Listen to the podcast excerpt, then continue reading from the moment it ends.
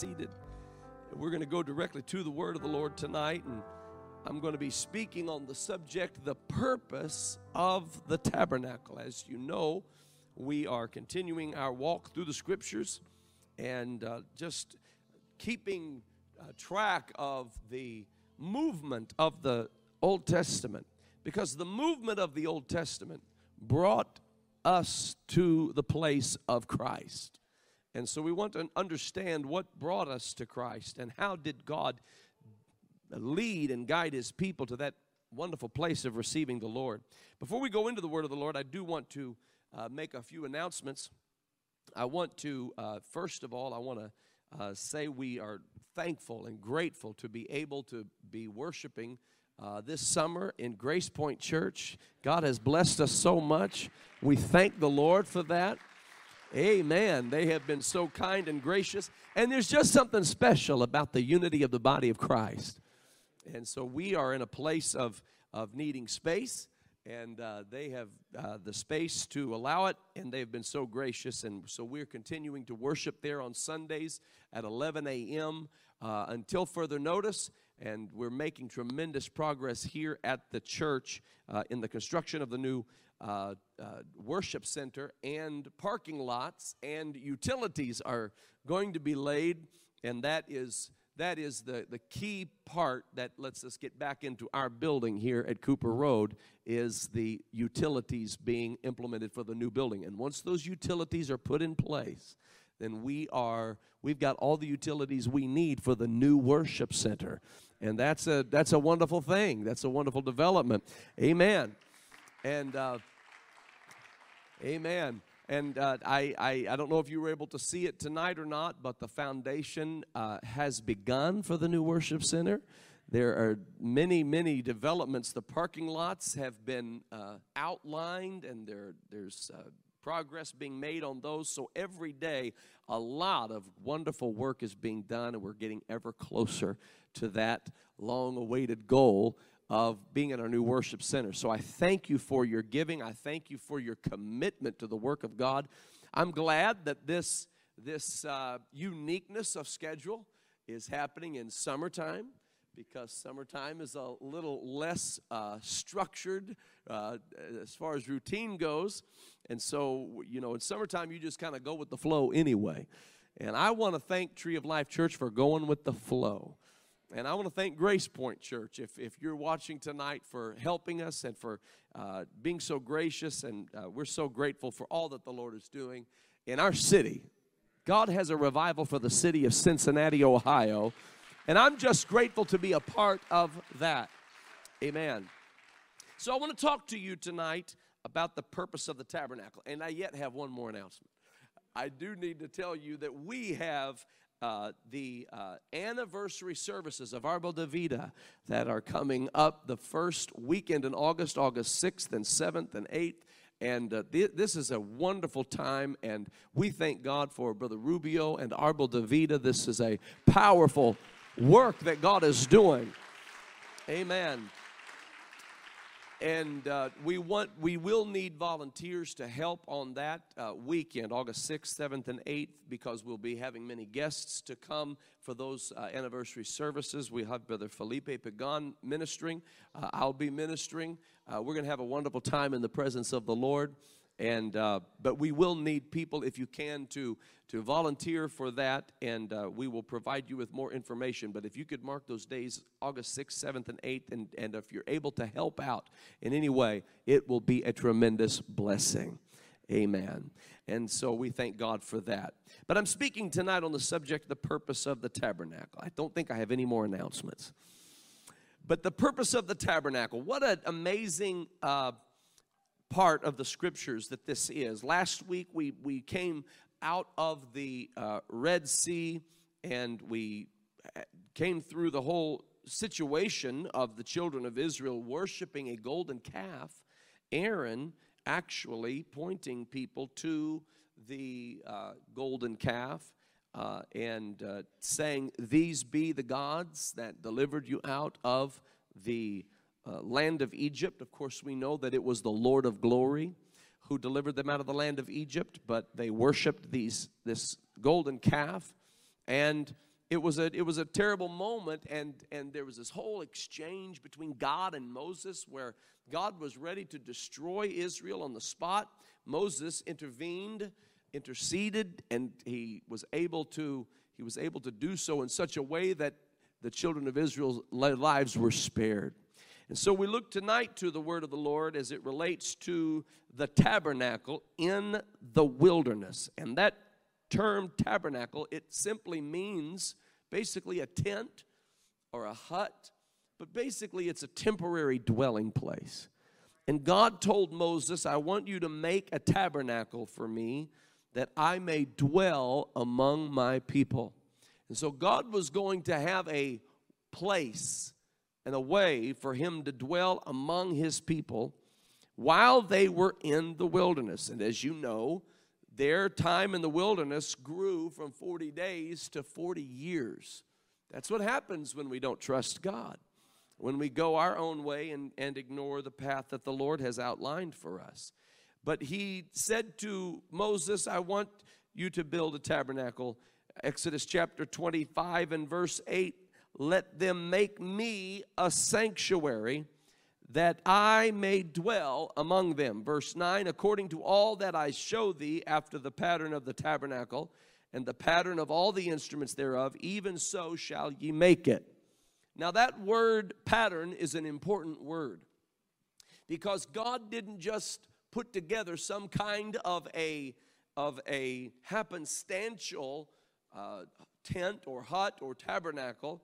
He didn't just uh, dream this up and say, throw up the first thing that comes to your mind. No, there was a pattern that God had in mind for the tabernacle that would be that would be constructed in the wilderness. And many people have asked, why would God establish a tabernacle in the wilderness? It seems like such an odd way for God to begin drawing his people closer to him. It just seems like a like an odd way to do it sacrificing a lamb, sacri- bringing sin offerings and peace offerings and burnt offerings and trespass offerings and all sorts of different sacrifices that were brought to that brazen altar that we'll talk about here in a moment. And, and yet, you have to understand just how far human, humanity was from God. They were so far from God we can't relate to how far they were from God because we get to experience His presence just by praising His name.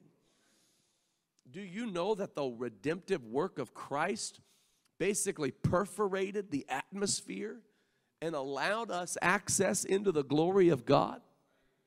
Do you know that the hardest hearted sinner can boldly approach the throne of grace?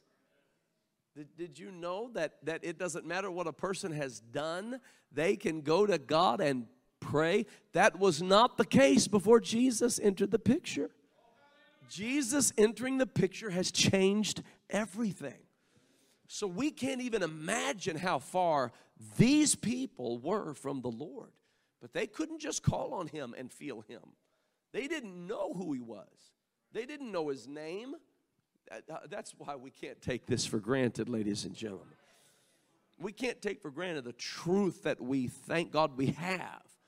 The truth of knowing His name. How many know His name? How many will call out His name right now? His name is Jesus. His name is Jesus. Hallelujah. Glory to God. And and so they they did not know the Lord. They did not know his name. They did not know his power. They certainly didn't know his purpose for mankind. And so God had to bring them along slowly. And God, who knows best, God, who knows all things, understood how to bring people into the knowledge of who he is. And it starts with this tabernacle.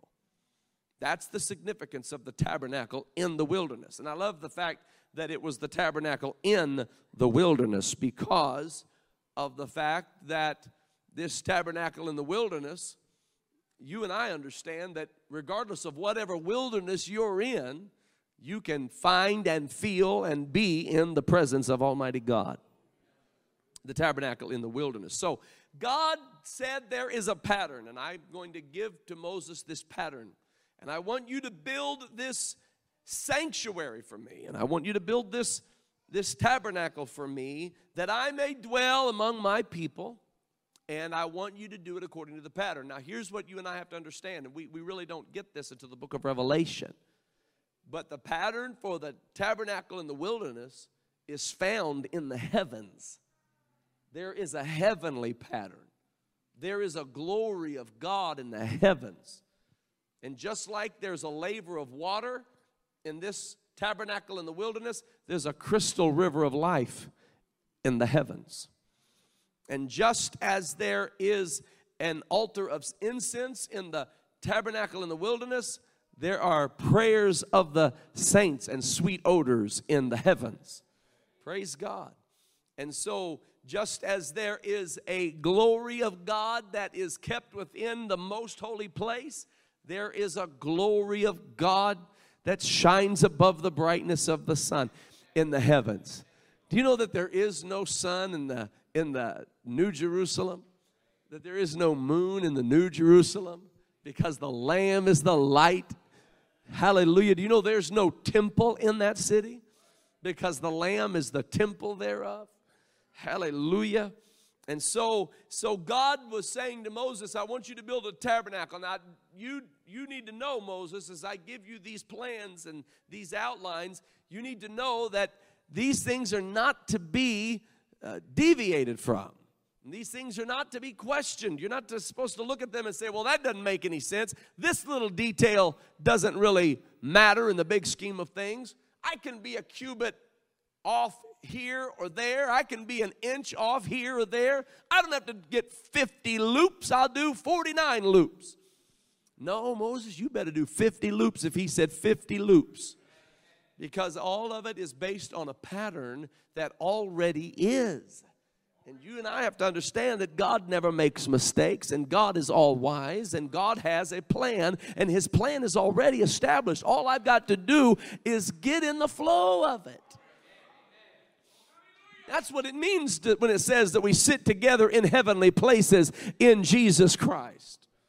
We're sitting together in those heavenly places, those things that are already established. Don't you know that His Word is forever settled in the heavens? Everything that we do on earth, we do on earth because it is already established in the heavens. That's the Lord's prayer. Let thy will be done on earth as it is, not as it shall be, but as it is in heaven.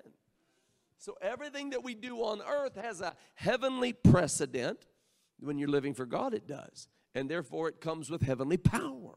It comes with heavenly purpose. And so we never need to we never need to fear obeying the word of God. The principles of God's word are steadfast because they are already established forever. That's why they work.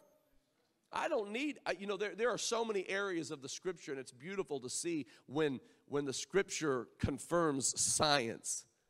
And when science tries to stand up to scripture, scripture just humbles science right down. And it happens over and over and over again, and it continues to happen. It's beautiful to see, but I don't need another scientific fact confirmed. The principles themselves confirm the Word of God. And it's beautiful to see when prophecy is confirmed in the scripture. A prophecy will come forth and be fulfilled.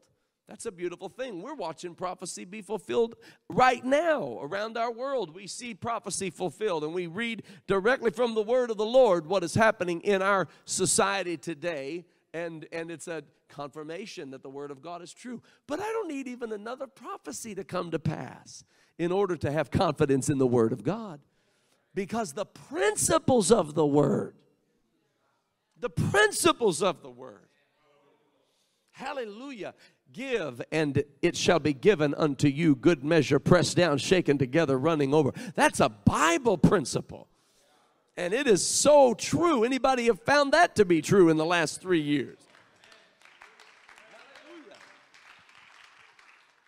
Hallelujah. Glory to God. The concept of loving your neighbor and a soft answer, turning away wrath, and the concepts of praying without ceasing and rejoicing evermore, and quenching not the spirit and despising not prophesying, and, and in everything giving thanks, for this is the will of God in Christ Jesus concerning you. You put these principles at work in your life, and you will follow peace with all men and holiness, without which no man shall see the Lord, and the principles will confirm his word.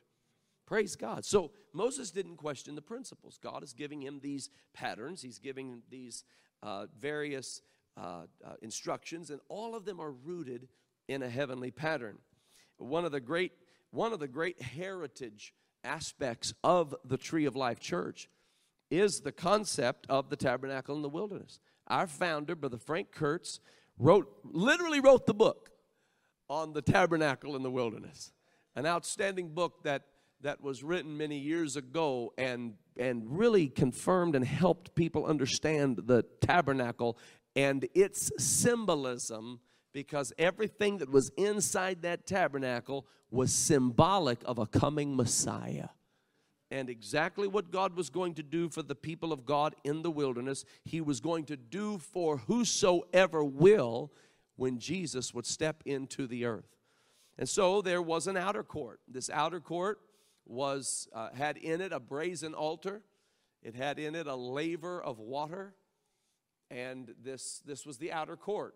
This was a place where the priest would offer the sacrifice, and the blood would be shed. And the blood shed upon this brazen altar was it was an, an offering made unto God. You see, in that day, man's sins could not be washed away man's sins could only be atoned for a year. And, and their sins, they would have to pay for their sins. And every year they would have to go in before the God of Israel via the high priest. And the high priest on the Day of Atonement would have to offer that sacrifice, shed the blood of an innocent, innocent uh, lamb. And when this blood was shed, he would make his way through the trajectory of the tabernacle process. The laver of water was there for the cleansing of the priest. And then he would move into the inner court. And the inner court was a place that uh, other people could not access, other people could not see. They now had moved from the outer court into the inner court. And the inner court was illuminated by seven golden candlesticks. The seven golden candlesticks illuminated what went on inside the inner court. That was the only light that was present. That was the lamp of God. In the days of Hophni and Phinehas and Eli, tragically, when Eli was, was, was really kind of losing his bearings, and Hophni and Phinehas were making a total mockery of the things of God, the lamp of God went out. It was to never go out. But the lamp of God went out. And I want you to know when you make a mockery of the things of God, the lamp of God will go out in your life. When you don't take seriously the things of God, the lamp of God will go out in your life. It's one of the most tragic things that we've ever seen. People who know better, but the lamp of God goes out in their life. And they're in darkness and don't even know they're in darkness. Backslidden, reprobate, turned away from the things of God, and, and, and they're in darkness and the only way they can find their way is if they somehow spark that lamp and get that light burning again so that they can know what they're doing and know where they're going and understand what they're handling.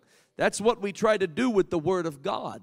We try to shine a light in the dark place so that people can see what is uh, very important to see. And so inside the inner court, there was this seven golden candlesticks and uh, the priest would go in there. There was, of course, a table there.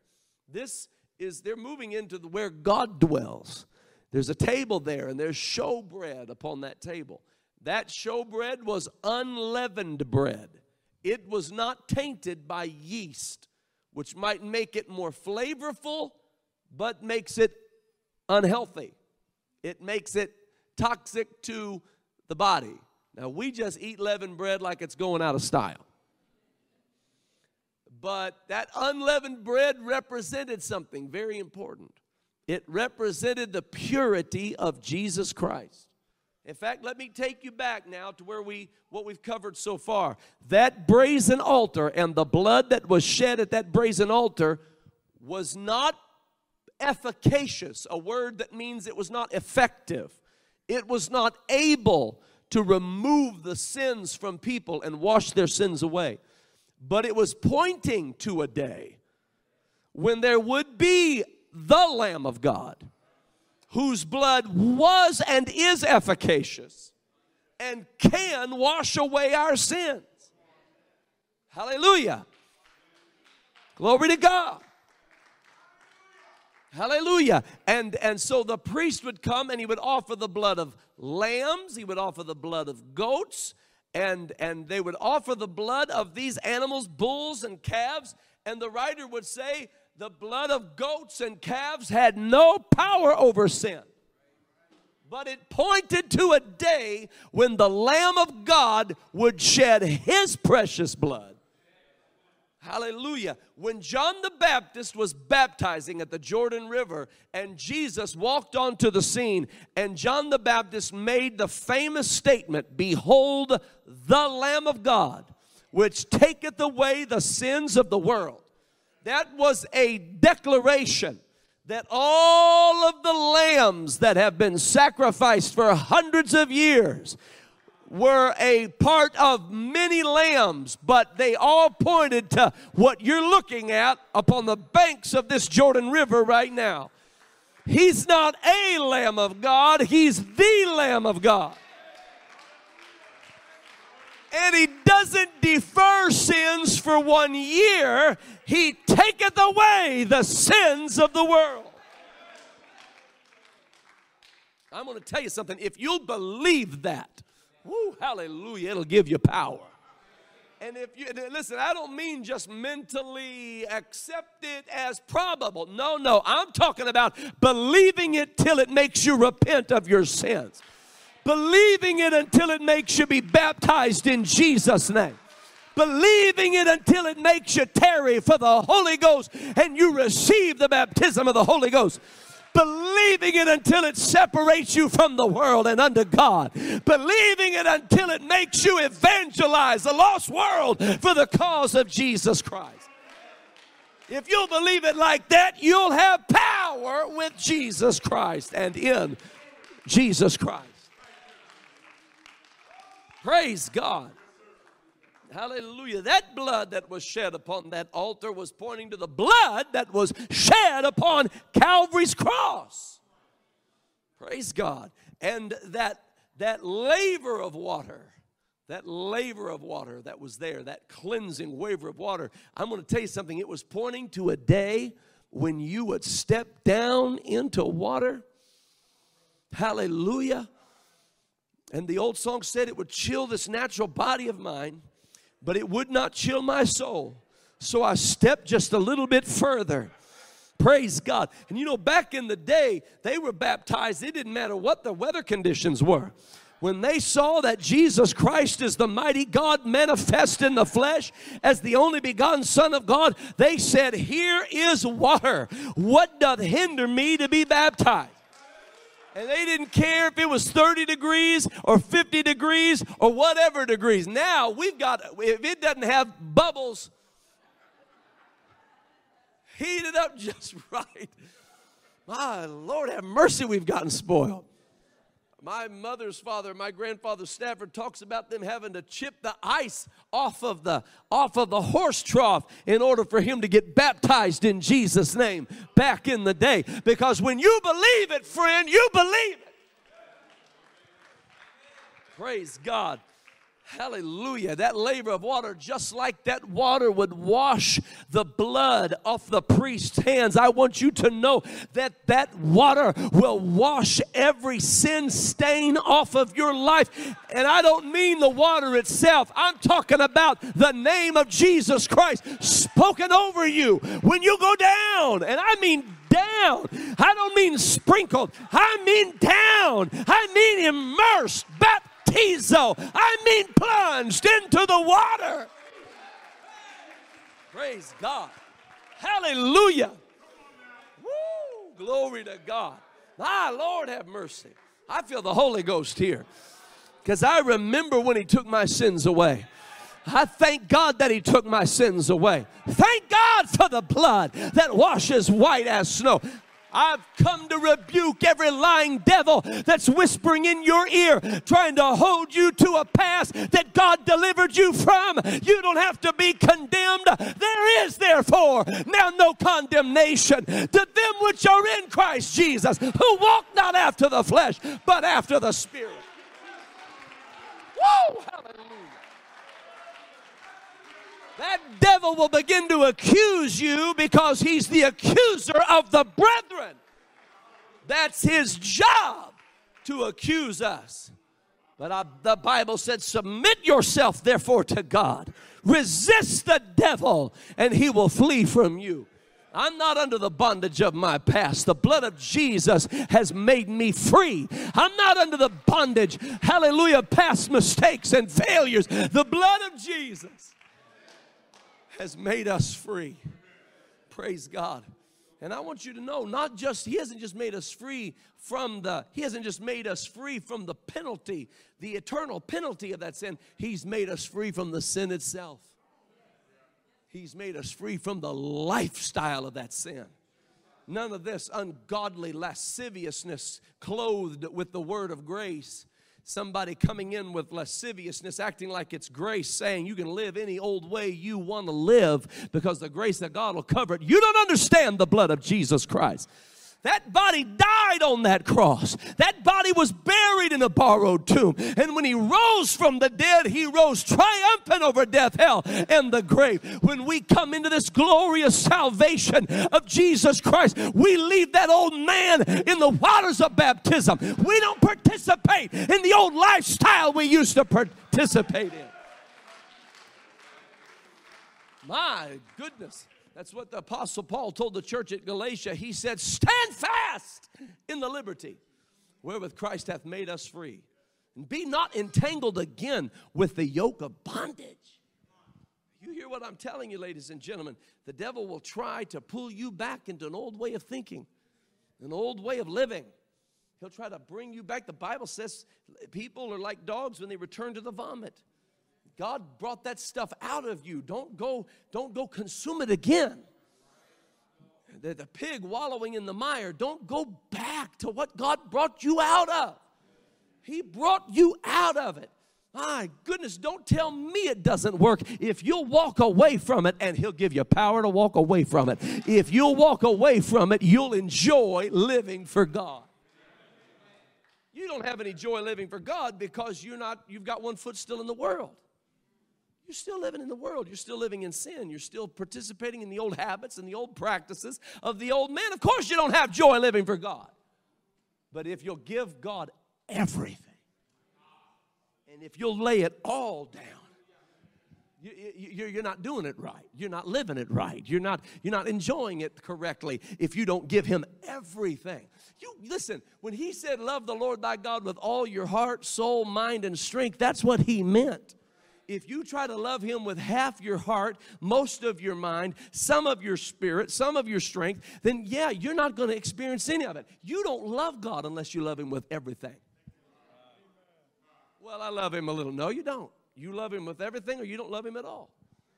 There's only one way to love God with all of your heart with all of your mind, with all of your soul, with all of your strength. Oh, I could never do that. I don't have that kind of power within me. You're starting to get it. You're right.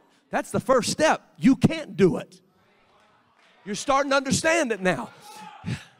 He'll, my goodness, I feel the Holy Ghost. He'll put His love inside of you it's not your kind of love. Your kind of love is fickle. Your kind of love is broken. Your kind of love is dysfunctional. Oh, but when the love of God gets a hold of you, it's a perfect love. And it's a perfect love that will cast out fear. Ooh, hallelujah. Ah, God, I want to give you everything.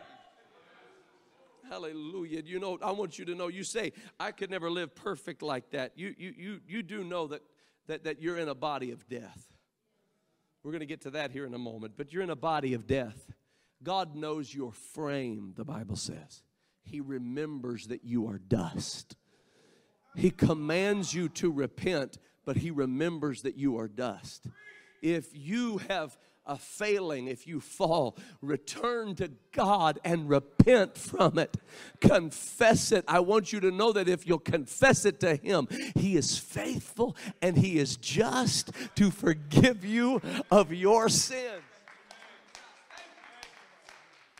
My goodness, my goodness. Don't live in sin and expect to enjoy the blessings of God you will never be able to enjoy the blessing of God while you're living in sin. Give Him the sin and let Him give you the victory. Praise God. So, this is what was happening. That laver of water represented us being baptized in that precious name of Jesus. And, and then he enters into that inner court. And I want you to know that inner court, that those seven golden candlesticks were, they were just lighting up the whole room. And, and that's, that's this beautiful word right here. This, the, the, the revelation that comes from God. It's a revelation that comes from God. And it is the revelation that comes from the Holy Spirit. Jesus said that the Holy Spirit will lead you and guide you into all truth, and that He will bring to your remembrance whatsoever I have said to you. Now, He's saying this to men who are following Him, disciples who are following Him, and they're going to be without Him now. He's going to, He's going to die, he's going to be buried, he's going to be resurrected from the dead, he's going to show himself alive by many infallible proofs for 40 days and 40 nights, and then he's going to ascend into the majesty on high, and and they're going to have to take his gospel throughout the world, and he's not going to be physically present on earth. And he said, Do not be afraid. He said, I will come to you. I will come to you as the comforter, which is the Holy Ghost the Father will send the Holy Ghost in my name. He's the Father, He's the Son, and He's the Holy Ghost. And He said, I will not leave you comfortless, I will come to you, and I will live inside of you. And He said that that Holy Spirit, that Comforter, is the Spirit of truth. And the Spirit of truth will teach you all things, lead you into all things that are true, and will bring to your mind, your remembrance, whatsoever I have said to you. Because the Holy Spirit living inside of us is Jesus living inside of us. So, of course, He's going to bring to us, to our remembrance, what Jesus has said because He's Jesus. And so he's speaking the words Jesus spoke. And so that's why when Peter and John are walking to the temple at the hour of prayer, and as they as they are entering, there's a lame man sitting at the gate called Beautiful. Now that lame man had been there for a number of years. There, the, there's a high probability that Peter and John had seen him on many occasions, if not regularly. And and this day was different though, because the man looked to receive something of them, his eyes fastened on them, and Peter and John fastened their eyes on him. There's this eye contact, and he asked an alms, expecting to receive something of them. And Peter looks at this man and said, Silver and gold have I none. And the words of Jesus came to his remembrance You shall lay hands on the sick, they shall recover. Hallelujah. He sent them out two by two. Whatsoever Jesus said to them was brought to their remembrance. He said, Silver and gold have I none, but such as I have, give I thee in the name of Jesus Christ of Nazareth. Rise up and walk. Hallelujah. That's that, that candlestick giving light in the dark place. It's the illumination of the dark place. And in the inner court of the tabernacle, there was illumination. It illuminated the showbread so that the priest could eat the unleavened bread and know what he was eating and understand what he was partaking of. And I want you to know that unleavened showbread is, is this word right here. And when the light of the Holy Spirit begins to shine upon this showbread, you know what you're eating, you know what it means. Glory to God. Do not underestimate the power of the Holy Ghost to give revelation to the Word of God. And there's no sense, there is no sense in expecting someone who does not have the Holy Ghost to understand the deep things of God. There are many times you can get frustrated with somebody who doesn't have the Holy Ghost and think that they should understand this. Well, they won't understand it until the Holy Ghost reveals it to them. This is why you must treat people with the love of God, because the love of God is something everybody can understand. That's why Jesus didn't answer Herod a word. He didn't get into a shouting match with Pilate. He told Peter to put his sword away. Don't chop their ear off, Peter, for crying out loud. Why? Because he was saying they won't understand, they cannot understand the things of the kingdom. So I'm just going to give them what they can understand sacrifice, the love of God on full display. And when God put down the one thing that all people can understand absolute, unedited, unadulterated, raw love of God, the centurion who did not have the Holy Ghost said, Truly, this was the Son of God. That's why we speak the truth in love because the truth is a two edged sword. And if you're just out there flailing with it and wielding it like a wild man, you're going to cut people's ears off. They're going to need that to hear the gospel. He that hath an ear, let him hear what the Spirit saith unto the churches. Hallelujah. How shall they hear without a preacher? And so Peter just put the sword away the truth of God is to be spoken in love. That's how it is received by people when it is spoken in love. And so, so this candlestick gives illumination. When a person has the light of the Holy Ghost shining in their life, they can open the Word of God and it will begin to make sense to them. I remember my great grandfather talking about when the Holy Ghost began to illuminate the Word of God to him, and he said, we began to understand things. We began to understand the oneness of God. We began to understand the power of His grace. We began to understand healing. He said, We began to understand healing.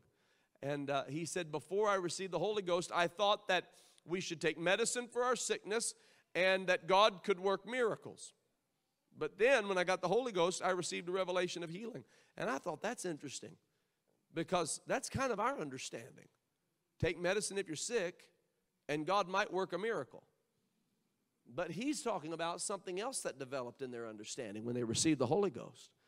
And they began to see miracle after miracle after miracle because they understood the power of the healing touch of God. And if you'll notice in the story of Acts chapter 3 that I just referenced, where Peter said, Silver and gold have I none, but such as I have give I thee in the name of Jesus Christ, rise up and walk. He did not pray for that man. He didn't pray for him, he raised him up in the name of Jesus Christ. Why? Because he had the Holy Ghost. One chapter earlier, he was filled with the Holy Ghost. And when he was filled with the Holy Ghost, things started making sense to him. He began to see the power and the glory of Almighty God. So, this candlestick shines the light on the showbread, just as the Holy Spirit will shine the light upon the Word of God. And then there was this altar of incense. Now, we should know all about this altar of incense because it signifies when we bring praise unto the Lord. And that sweet incense went up unto the Lord. And, and this was what the priest would do a sweet odor, a sweet incense, not strange fire, but a sweet incense unto the Lord. You don't just bring any old kind of worship to God.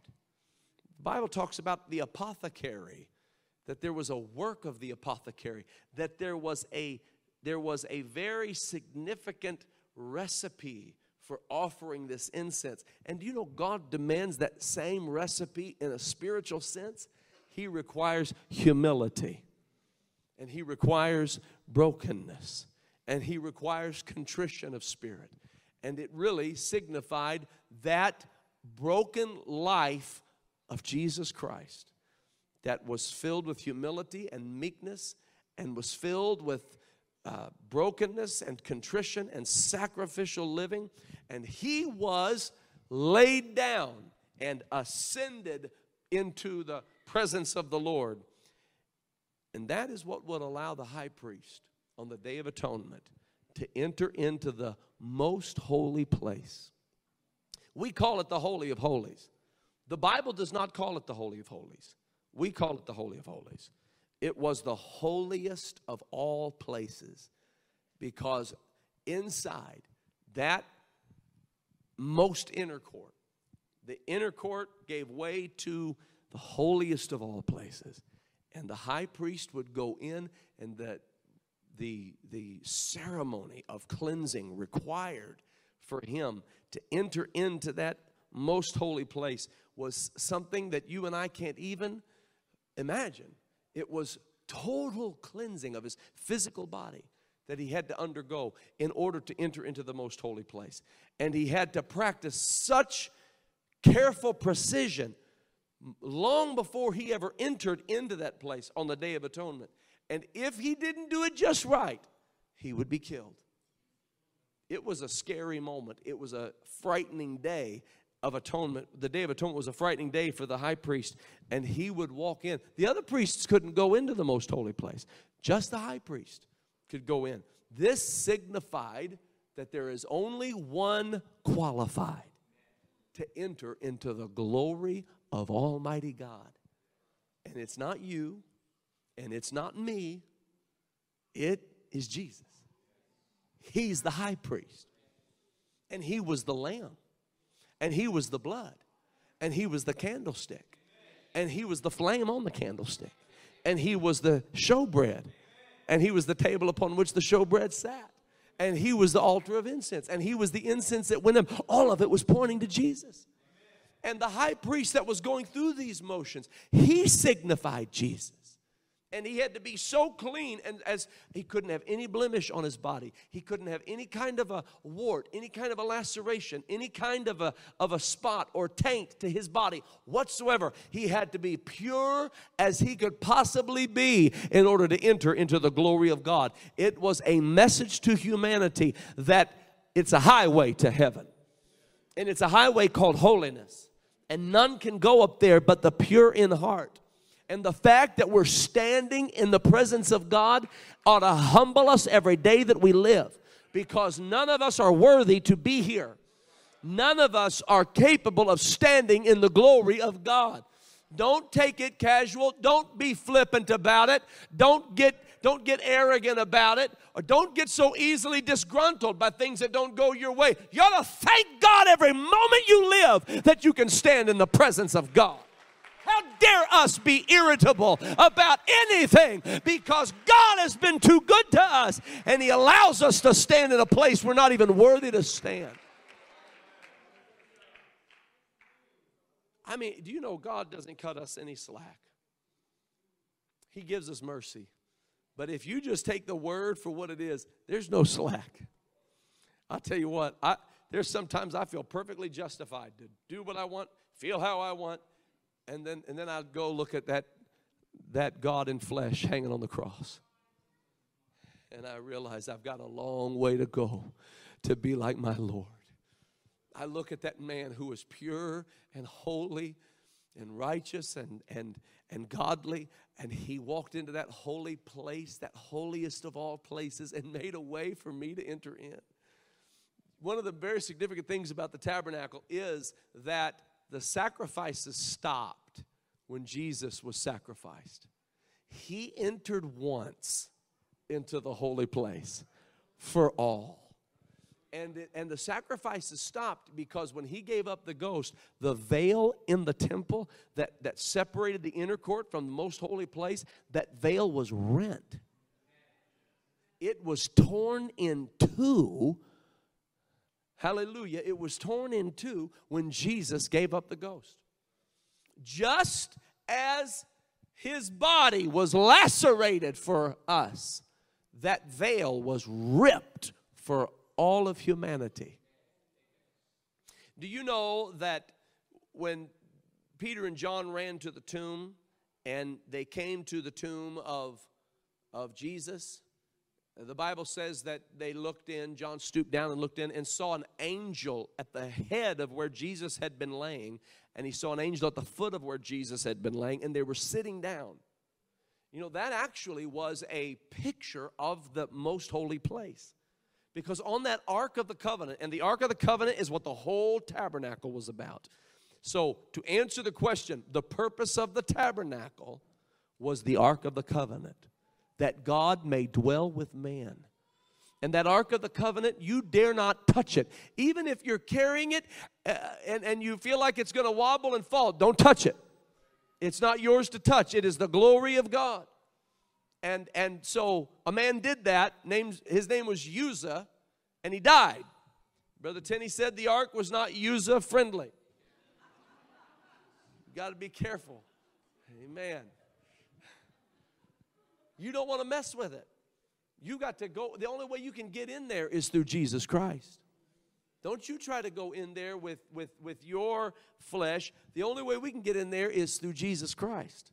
And when the priest would go in there, he would see an angel at the head of the mercy seat, and he would see an angel at the foot of the mercy seat. But, but they were not sitting down, they were standing at attention with their wings stretched forward and their eyes upon mercy. And they were guarding it. They were guardians of mercy. They signified to everybody, don't touch it. Because there are angels that guard this covenant, this ark of the covenant. And when Peter and John looked inside that tomb, they saw a depiction of what the priest would have seen in the most holy place an angel at the head of where mercy had been laying, and an angel at the foot of where mercy had been laying. But the difference was these angels were not standing at attention. And these angels were not guarding grace because anybody can touch it now. Their job was done. They didn't have to guard mercy anymore. They weren't standing, they were sitting down, wiping their brow. Hundreds and hundreds of years, it's all done. We don't have to guard mercy anymore. Whosoever will, come on in. The veil is rent the body has been pierced for you, wounded for your transgressions, bruised for your iniquities. When Moses said, Lord, show me thy glory, and the Lord said, No man can see my face and live, but show me thy glory. He said, There is a place in the cleft of the rock. That word cleft has to do with cleave, it has to do with breaking. There's a place in the cleft of the rock. Paul spoke of that rock in 1 Corinthians 10. He said that rock followed them, and that rock was Christ. That cleft in the rock is a cleft in Christ, it's an opening in Christ, it's the wounding of Christ. When the body of Christ was pierced for our transgressions, he made an opening for all of us to enter in to that spiritual body, to that spiritual rock. Now we can enter in. Glory to God. When that when that spear went into his side, blood and water flowed out of that body, and there was an opening in that body for whosoever will. Anybody can enter in. And when you approach the mercy seat, you approach covered, covered by the identity of Jesus Christ. You approach that mercy seat covered by the blood of Jesus Christ. Remember the great account in the Bible of Queen Esther, how that she was terrified to go before the king because if he did not extend his scepter, she would not be able to enter into his presence. And if he did not extend the scepter, she would die. This was a terrible, terrifying moment. It was kind of like the Day of Atonement. I could lose my life going before the king. But as she walked in, that scepter of the king was extended. Do you know the book of Hebrews calls Jesus the scepter of righteousness? And I want you to know that when he was lifted up from the earth, that scepter was extended, and anybody and everybody can enter into the presence of Almighty God. The purpose of the tabernacle was to provide a place wherever Israel was where they could meet with God. And they, through the high priest, not that even then they could not do it in and of themselves, but through the high priest, they could have their sins atoned and deferred for a year, for a year, for a year, for a year. And then along came Jesus. He said, I'll take your sins away. Glory to God. Behold, his name shall be called Jesus, for he shall save his people from their sins. You will not love holiness until you hate sin. You never will. There's no sense in trying. There's just no sense in trying. If you don't hate sin, you won't love holiness. You'll only love holiness when you hate sin. And you won't hate sin until sin nearly destroys you. You won't hate it until it leaves you hanging over a cliff and you're and you can feel the flames of hell. And, and then and only then will you hate sin. And once you hate sin, then you'll start loving holiness and seeing its value and seeing its goodness. Wow, how beautiful it really is. It's the beauty of holiness. It's the beauty of the glory of God. So, this tabernacle that was in the wilderness, it completed the plan of God in that day and at that time, where He said to Moses, Bring them here, let's make a feast. I want to teach them of my ways. And the law was a schoolmaster that brought them unto Christ. And they were able to experience it little by little and put pieces together. And, and you say, well, he could have been more specific. No, no, they were too far from God. You don't know how far from God they were. That's why when you look at that Old Testament, heads are rolling, debauchery is everywhere. Even the most righteous of people are ungodly and unrighteous because that Old Testament was full of people who were as far from God as you can possibly imagine. And God did what He could at the basest of possible opportunity to begin leading them unto Christ, unto Messiah. Hebrews chapter 9, verse 2 there was a tabernacle made. The first, wherein was the candlestick and the table and the showbread, which is called the sanctuary. And after the second veil, the tabernacle, which is called the holiest of all, which had the golden censer and the ark of the covenant overlaid round about with gold. These things were made with shittim wood. It was shittim wood. That that wood represented the flesh of humanity, but it was all overlaid with gold, and that gold represents the deity of God. And that's what happens when this mortal flesh is filled with the Holy Ghost. It's overlaid with the gold of God. And when you look at Jesus Christ, you see 100% man. That's the shittim wood, but he's overlaid with gold. That's the 100% God. Hallelujah. That's what we saw in that tabernacle. The golden censer, the ark of the covenant, overlaid round about with gold, wherein was the golden pot that had manna, and Aaron's rod that budded, and the tables of the covenant, and over it the cherubims of glory, shadowing the mercy seat, of which we cannot now speak particularly. Now, when these things were thus ordained, the priest went always into the first tabernacle, accomplishing the service of God. But into the second went the high priest alone once every year, not without blood, which he offered for himself and for the errors of the people. The Holy Ghost, this signifying that the way into the holiest of all was not yet made manifest, while as the first tabernacle was yet standing, which was a figure for the time then present. It was a figure for the time then present, in which were both offered gifts and sacrifices that could not make him that did the service perfect as pertaining to the conscience, which stood only in meats and drinks and divers washings and carnal ordinances imposed on them until the time of reformation. But Christ, being come an high priest of good things to come, by a greater and more perfect tabernacle, not made with hands. That is to say, not of this building, neither by the blood of goats and calves, but by his own blood. He entered in once into the holy place, having obtained eternal redemption for us.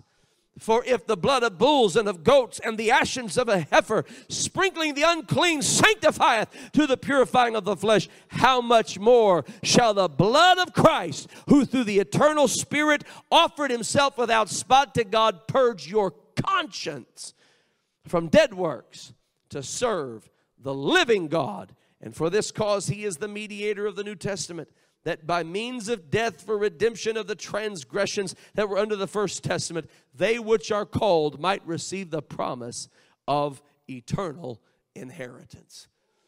Glory to God. Glory to God. You ought to thank God every day that Jesus made a way for you. Hallelujah. Hallelujah. Hallelujah. Lift up both hands, if you will, and thank God every day for the work that He did while He was here on this earth. Hallelujah. To make a way of salvation, entering into that holiest of all places, entering into that holiest of all places, not with the blood of bulls and goats and calves, which did nothing. It did nothing for the one who offered that, that, that blood in the way of cleansing the conscience. Oh, but the blood of Jesus Christ will cleanse your conscience. I said, the blood of Jesus Christ will cleanse your conscience. From dead works, He will purge your conscience. You know what we need? We need a revival of a pure conscience. Could you stand with me right now in the name of Jesus and give praise unto God all across this house? Give praise, give praise, give praise unto God. Give praise unto God. Give praise unto God. Oh, because he's worthy to be praised, because he's worthy to be praised, because he's worthy to be praised, because he's worthy to be praised. Hallelujah. It's so vitally important that the people of God are able to serve God with a clean conscience. And if you struggle tonight with a clean conscience, you need to renew your faith in the blood of Jesus Christ. I don't know what the devil has on you, what he tries to hold over your head.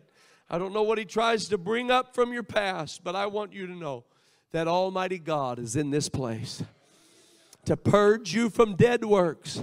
Hallelujah. That the blood of Jesus Christ offered unto God through the eternal Spirit. He is here in this place. I want somebody that has faith in the blood of Jesus to praise God for the blood. I wonder if somebody here who has faith in the redemptive work of Jesus Christ. If you've never been baptized in Jesus' name, you don't need to wait for one more day to be baptized in the name of Jesus Christ for the remission of sins. Hallelujah. If you've never received the gift of the Holy Ghost, repent from your sins and let God baptize you with the Holy Ghost. He can do it tonight. You don't have to wait till Sunday. God can fill you with the Holy Ghost even right now. Oh, hallelujah. You know what I want to see in our city? I want to see a revelation of the blood of Jesus Christ and the work that His blood has accomplished. I want to see it sweep across our city. Because if people really begin to understand that, they will serve Him for the rest of their days. They will give Him all of their heart, they'll give Him all of their soul, they'll give Him all of their time, talent, treasure, they'll give Him everything they have. Hallelujah. When they realize how good God really has been. Thank you, Jesus. Oh, I feel the presence of God in this house. Hallelujah. I wonder if somebody could all offer some incense right now in the in this tabernacle. Woo! Hallelujah. Jesus Christ is the tabernacle of the new covenant. And that body you're in, that body is a temporary dwelling place where God can come down and meet you. Oh, I we didn't get into the badger skins and the ram skins and the goat skins, but that that that old tabernacle was a lot like our body. It wasn't much to look at, ladies and gentlemen, but I want you to know that there was power on the inside of it. And God visited with man on the inside of it. And there was a covenant at work on the inside of it. Woo, hallelujah. Oh, hallelujah. Go ahead and offer incense unto the Lord right now. We're going to sing about it for a moment here. And I want us to lift praise unto God all across this house. Come on, let's do it in the name of Jesus.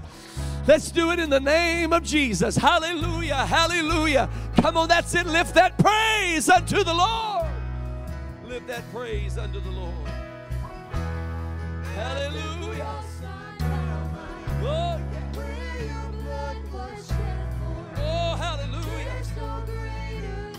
no greater love than this. You have overcome. You have overcome. The glory fills us. Come on, you can walk on in to the most holy place. You can walk on into the most holy place. Come on, that's it. You can walk on in to where there's power and there's glory. Hallelujah. Come on, Uzzah. You can touch the ark now, Uzzah. Come on, that's it. He entered once into the holy place. Come on in. You don't have to be of the lineage of Aaron, you're a part of the lineage of Abraham through Jesus Christ, a joint heir with Christ.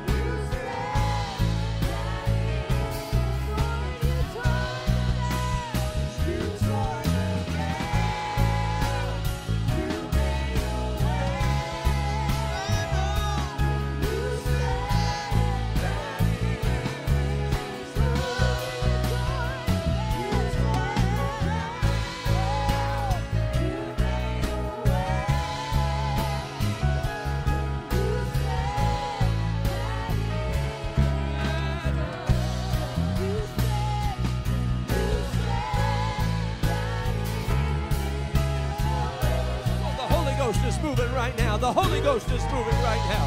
The Holy Ghost is moving right now. Oh, come on, that's it. Lift up your heads, O ye gates, and be ye lifted up, ye everlasting doors. And the King of glory shall come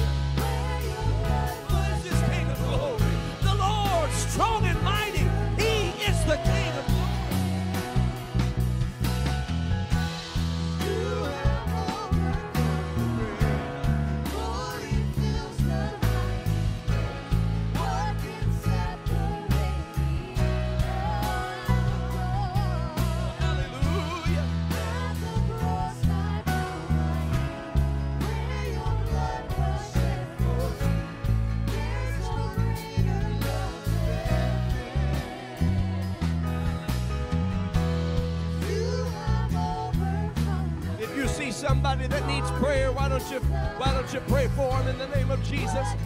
Come on, if there's somebody nearby that could use prayer right now, in the name of Jesus, don't let anything hold you back from entering into the holy place. Don't let anything hold you back from offering incense unto God. Hallelujah. Come on, the veil is ripped. Hallelujah. The glory of God is present. Yes, He is present to heal. He's present to heal.